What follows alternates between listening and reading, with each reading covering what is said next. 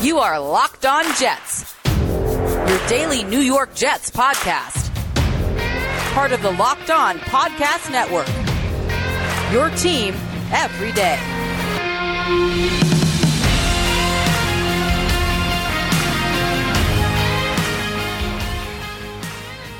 This is the Locked On Jets podcast for Tuesday, August tenth, twenty twenty-one. I'm your host, John B. from gang green nation dot com, and today our episode is brought to you by rock auto dot com. Amazing selection, reliably low prices, all the parts your car will ever need. Visit rock auto dot com and tell them Locked On sent you. This is a daily podcast covering the New York Jets. We have new episodes each day, Monday through Friday, throughout the week. And if you enjoy the show, subscribe to it where podcasts are found, and we will deliver those episodes to you automatically as they're posted.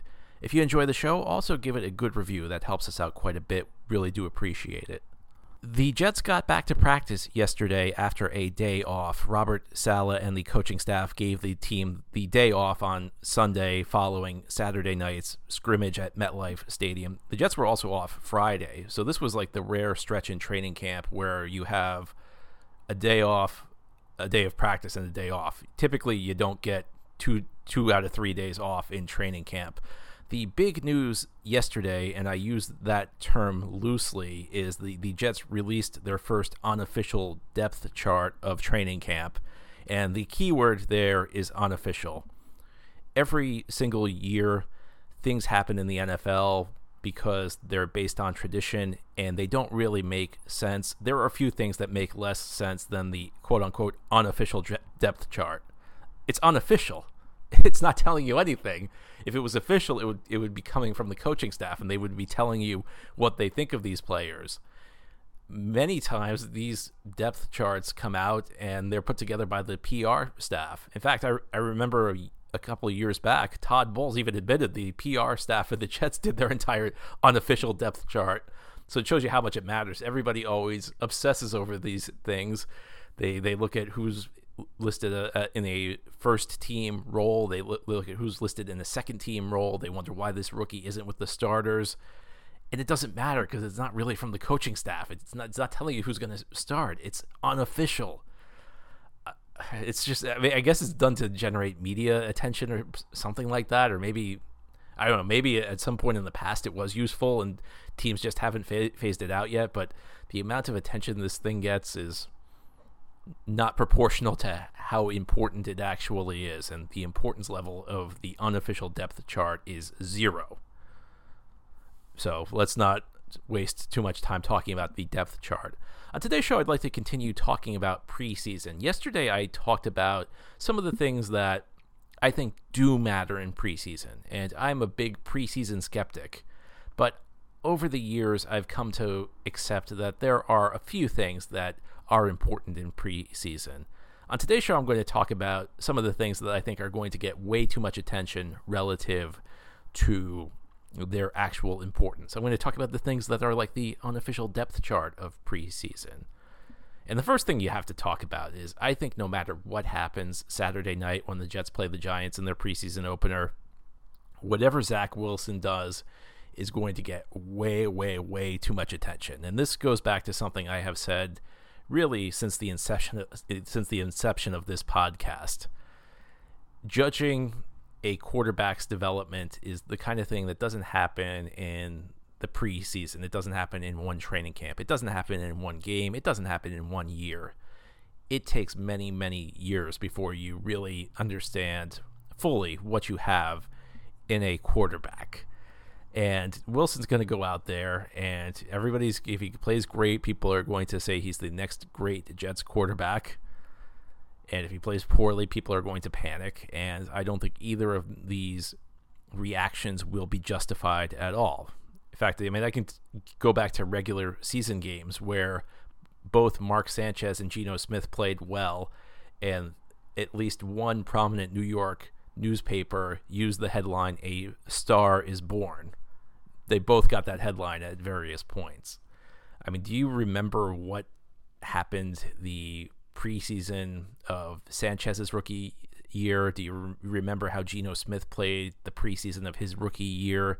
Do you, you re, do you remember how Sam Darnold played the preseason of his rookie year?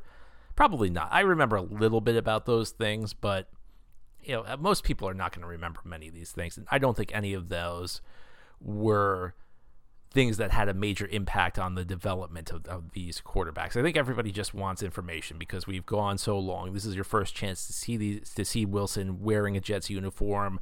It's your first chance to really get a look at him. It's a chance to let your imagination run wild.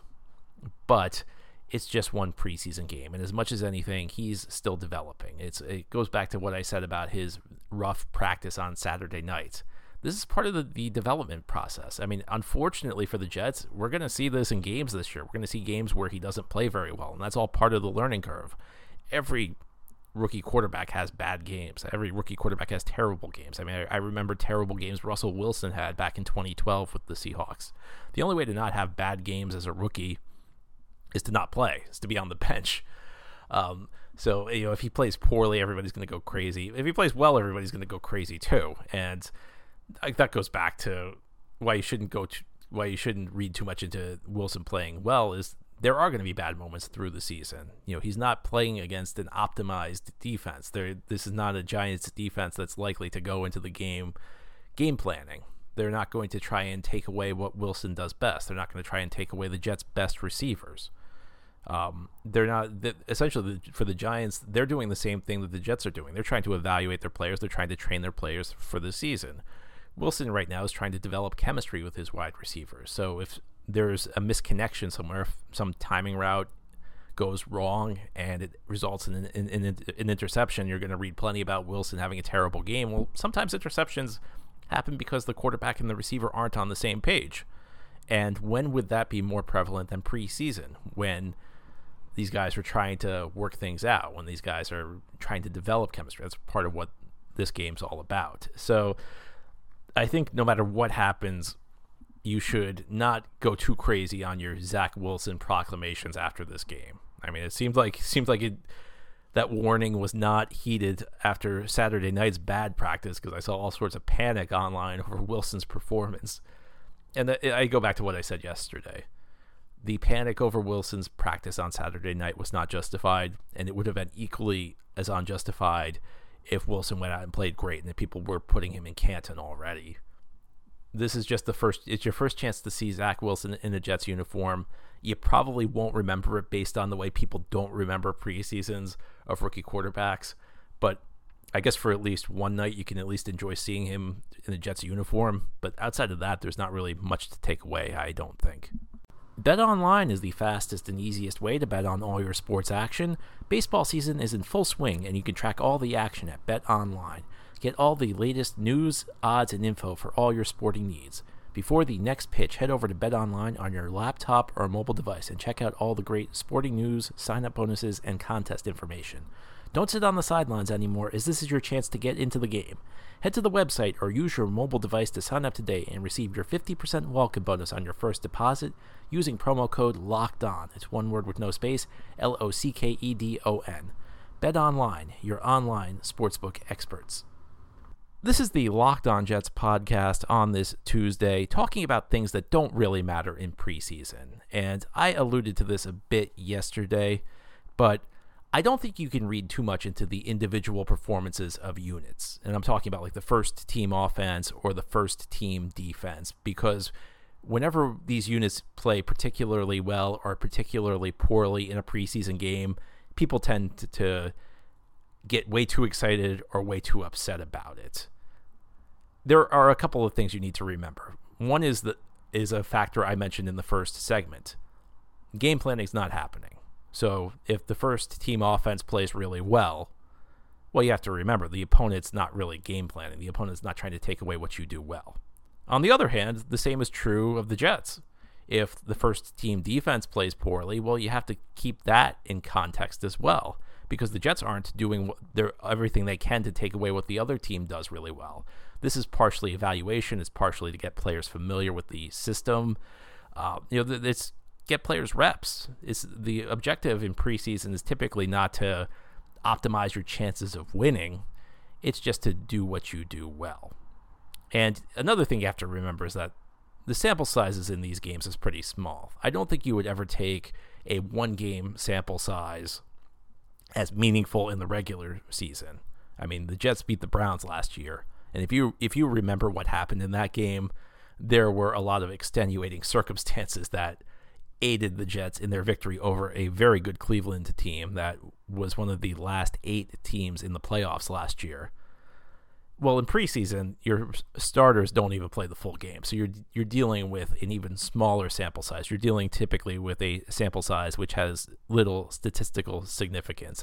Do you remember two years ago, and I guess maybe I'm contradicting myself a bit here because I mentioned in the first segment nobody re- remembers preseason, but I do have a very specific memory of two years ago in the Jets preseason opener against the Giants, where the first team offense went right down the field and scored a touchdown. I mean, they made it look easy. And the reactions to that were, to be honest, kind of over the top. People were saying the Jets are going to have a good offense this year based on one series in preseason. One series in preseason was all it took for people to act like the Jets had built this dynamic offense. And as we all know what happened, Jets ended up having maybe the worst offense in the league in twenty nineteen. But based on one series in a game that did not matter against an opponent that was not really game planning, people drew sweeping conclusions. So uh, you would rather see your starters play well than see your starters play poorly. I get that. Just you got to keep it in context, though. You got to make sure you're not getting too crazy over the results of the of these performances. And on the same note, I mean, there's one thing that happens every single year in preseason that that I remember, and this is something you've got to remember, is this deals with veteran players. And I'm talking. I'm not talking about the veterans who are in the uh, the starting lineup for the Jets. I'm talking about veterans who are backups, who are competing for like bottom of the roster spots. These guys always go out. It's, it happens every single year in preseason. You have veterans, guys who have been in the N F L five, six, seven years, and they're playing against undrafted rookies in the second half of these pre, of these games, the third and fourth quarters. And these guys look great. And I hear it every single year. Jets need to keep this guy for depth. Well, not necessarily, because you have to re- remember, even though these guys may not be great players, a five-year veteran's going to have a big advantage over a rookie. Five-year veteran's more developed. You know, he's, he understands how, and you know, these the young guys that they're playing against really are just learning the game right now. So it's not really an apples-to-apples comparison. I'm not sure you necessarily want your depth chart, especially near the bottom, full of guys who are older, because even if the veteran player is better right now, part of the equation for a team is you're trying to develop young talent. And there's always a balance, but when you're talking about the bottom of the depth chart, well, the first thing you're looking at is special teams. Can somebody contribute on special teams? So if an older guy goes out and makes plays on special teams, maybe he's got an opportunity, maybe he's got a path to the roster. But the second thing you're looking at is trying to develop talents for the future. And if a player's not, if like say a wide receiver's not going to get on the field that much during the, the season, then really the reps that they're looking at are going to be on the practice field. And you have to ask yourself, who do practice reps benefit more? Do they benefit the five-year veteran who's pretty much shown they're not going to have much of a career in the N F L, or the younger player who may not be as good today, but because they're younger, because they're less developed, they may have more upside? Because if you're less developed, that means that when you learn how to play the game, your performance may improve proportionally. So this is just something to keep in mind, because it seems like every single season, the Jets have some guy who dominates the second half of these preseason games and then doesn't make the roster, and people don't understand why. Well, it's because it's because of the level of competition they're playing against, and, and sometimes it's sometimes it's a huge it's a huge mismatch. I remember the year the Jets got Santonio Holmes. Holmes was suspended the first four games of that season, so the Jets had him essentially trying. The Jets essentially tried to have him get as many preseason reps as possible. So he was going out there against you know guys who didn't even belong in the league, and Santonio Holmes at that point was a pretty good receiver. And he was dominating. Or, you know, a couple of years back with Teddy Bridgewater, the Jets were giving uh, Sam Darnold a lot of his first team reps as a rookie. And I guess I'm, again, I'm contradicting myself because I'm recalling something from Sam Darnold's rookie preseason, when in the first segment I said nobody remembers anything. But I remember Teddy Bridgewater was playing in the second half of these games. He's dominating, and everybody's talking about how amazing Teddy Bridgewater looks. And, well, of course Teddy Bridgewater looks amazing. He's playing against guys who aren't going to be in the N F L. I mean, say what you will about Teddy Bridgewater. I mean, he's a competent N F L quarterback. Of course he's going to look great when he's playing against practice squad players and guys who may not even make the practice squad. So keep this in mind when you're watching Saturday night, some veteran dominate a bunch of young players in the second half of these games. It's not necessarily meaningful, and it's not necessarily a sign the Jets should keep any of these players on their roster. This episode is brought to you by Rock Auto. With the ever-increasing numbers of makes and models, it's now impossible for your local chain auto parts store to stock all the parts you need. Why endure often pointless or seemingly intimidating questioning and wait while the person behind the counter orders the parts on their computer, choosing the only brand their warehouse happens to carry? You have computers with access to rock auto dot com at home and in your pocket. Save time and money when using Rock Auto. Rock Auto is a family business serving do-it-yourselfers for over twenty years. Rock Auto's prices are reliably low for every customer, so go to rock auto dot com right now and see all the parts available for your car or truck. Write Locked On in their How Did You Hear About Us box so they know we sent you. Amazing selection, reliably low prices, all the parts your car will ever need. rock auto dot com. This is the Locked On Jets podcast on this Tuesday, talking about things that are overrated when it comes to evaluating the preseason in the N F L. And this last thing I'm going to discuss is going to be pretty obvious to many of you. In fact, I'm sure many of you will be rolling your eyes when I say it. But I promise you, every single year in preseason, I have people try and tell me that there is at least a little bit of significance to this. And that's the actual result of the games. And I'm talking about the final, the final score. I'm talking about the team's preseason record. I promise you, every year, it's not many, but there are a handful of people who come to me who t- try and tell me, well, there's, you know, you want to set a winning tone for the season, and the games have, it, the results have nothing to do with anything. I mean, I can name you seasons where the Jets played great in preseason and ended up having a terrible year. nineteen ninety-two, they went undefeated. They were one of the worst teams in the N F L. two thousand two, they went, they looked like they were dominant in preseason that year.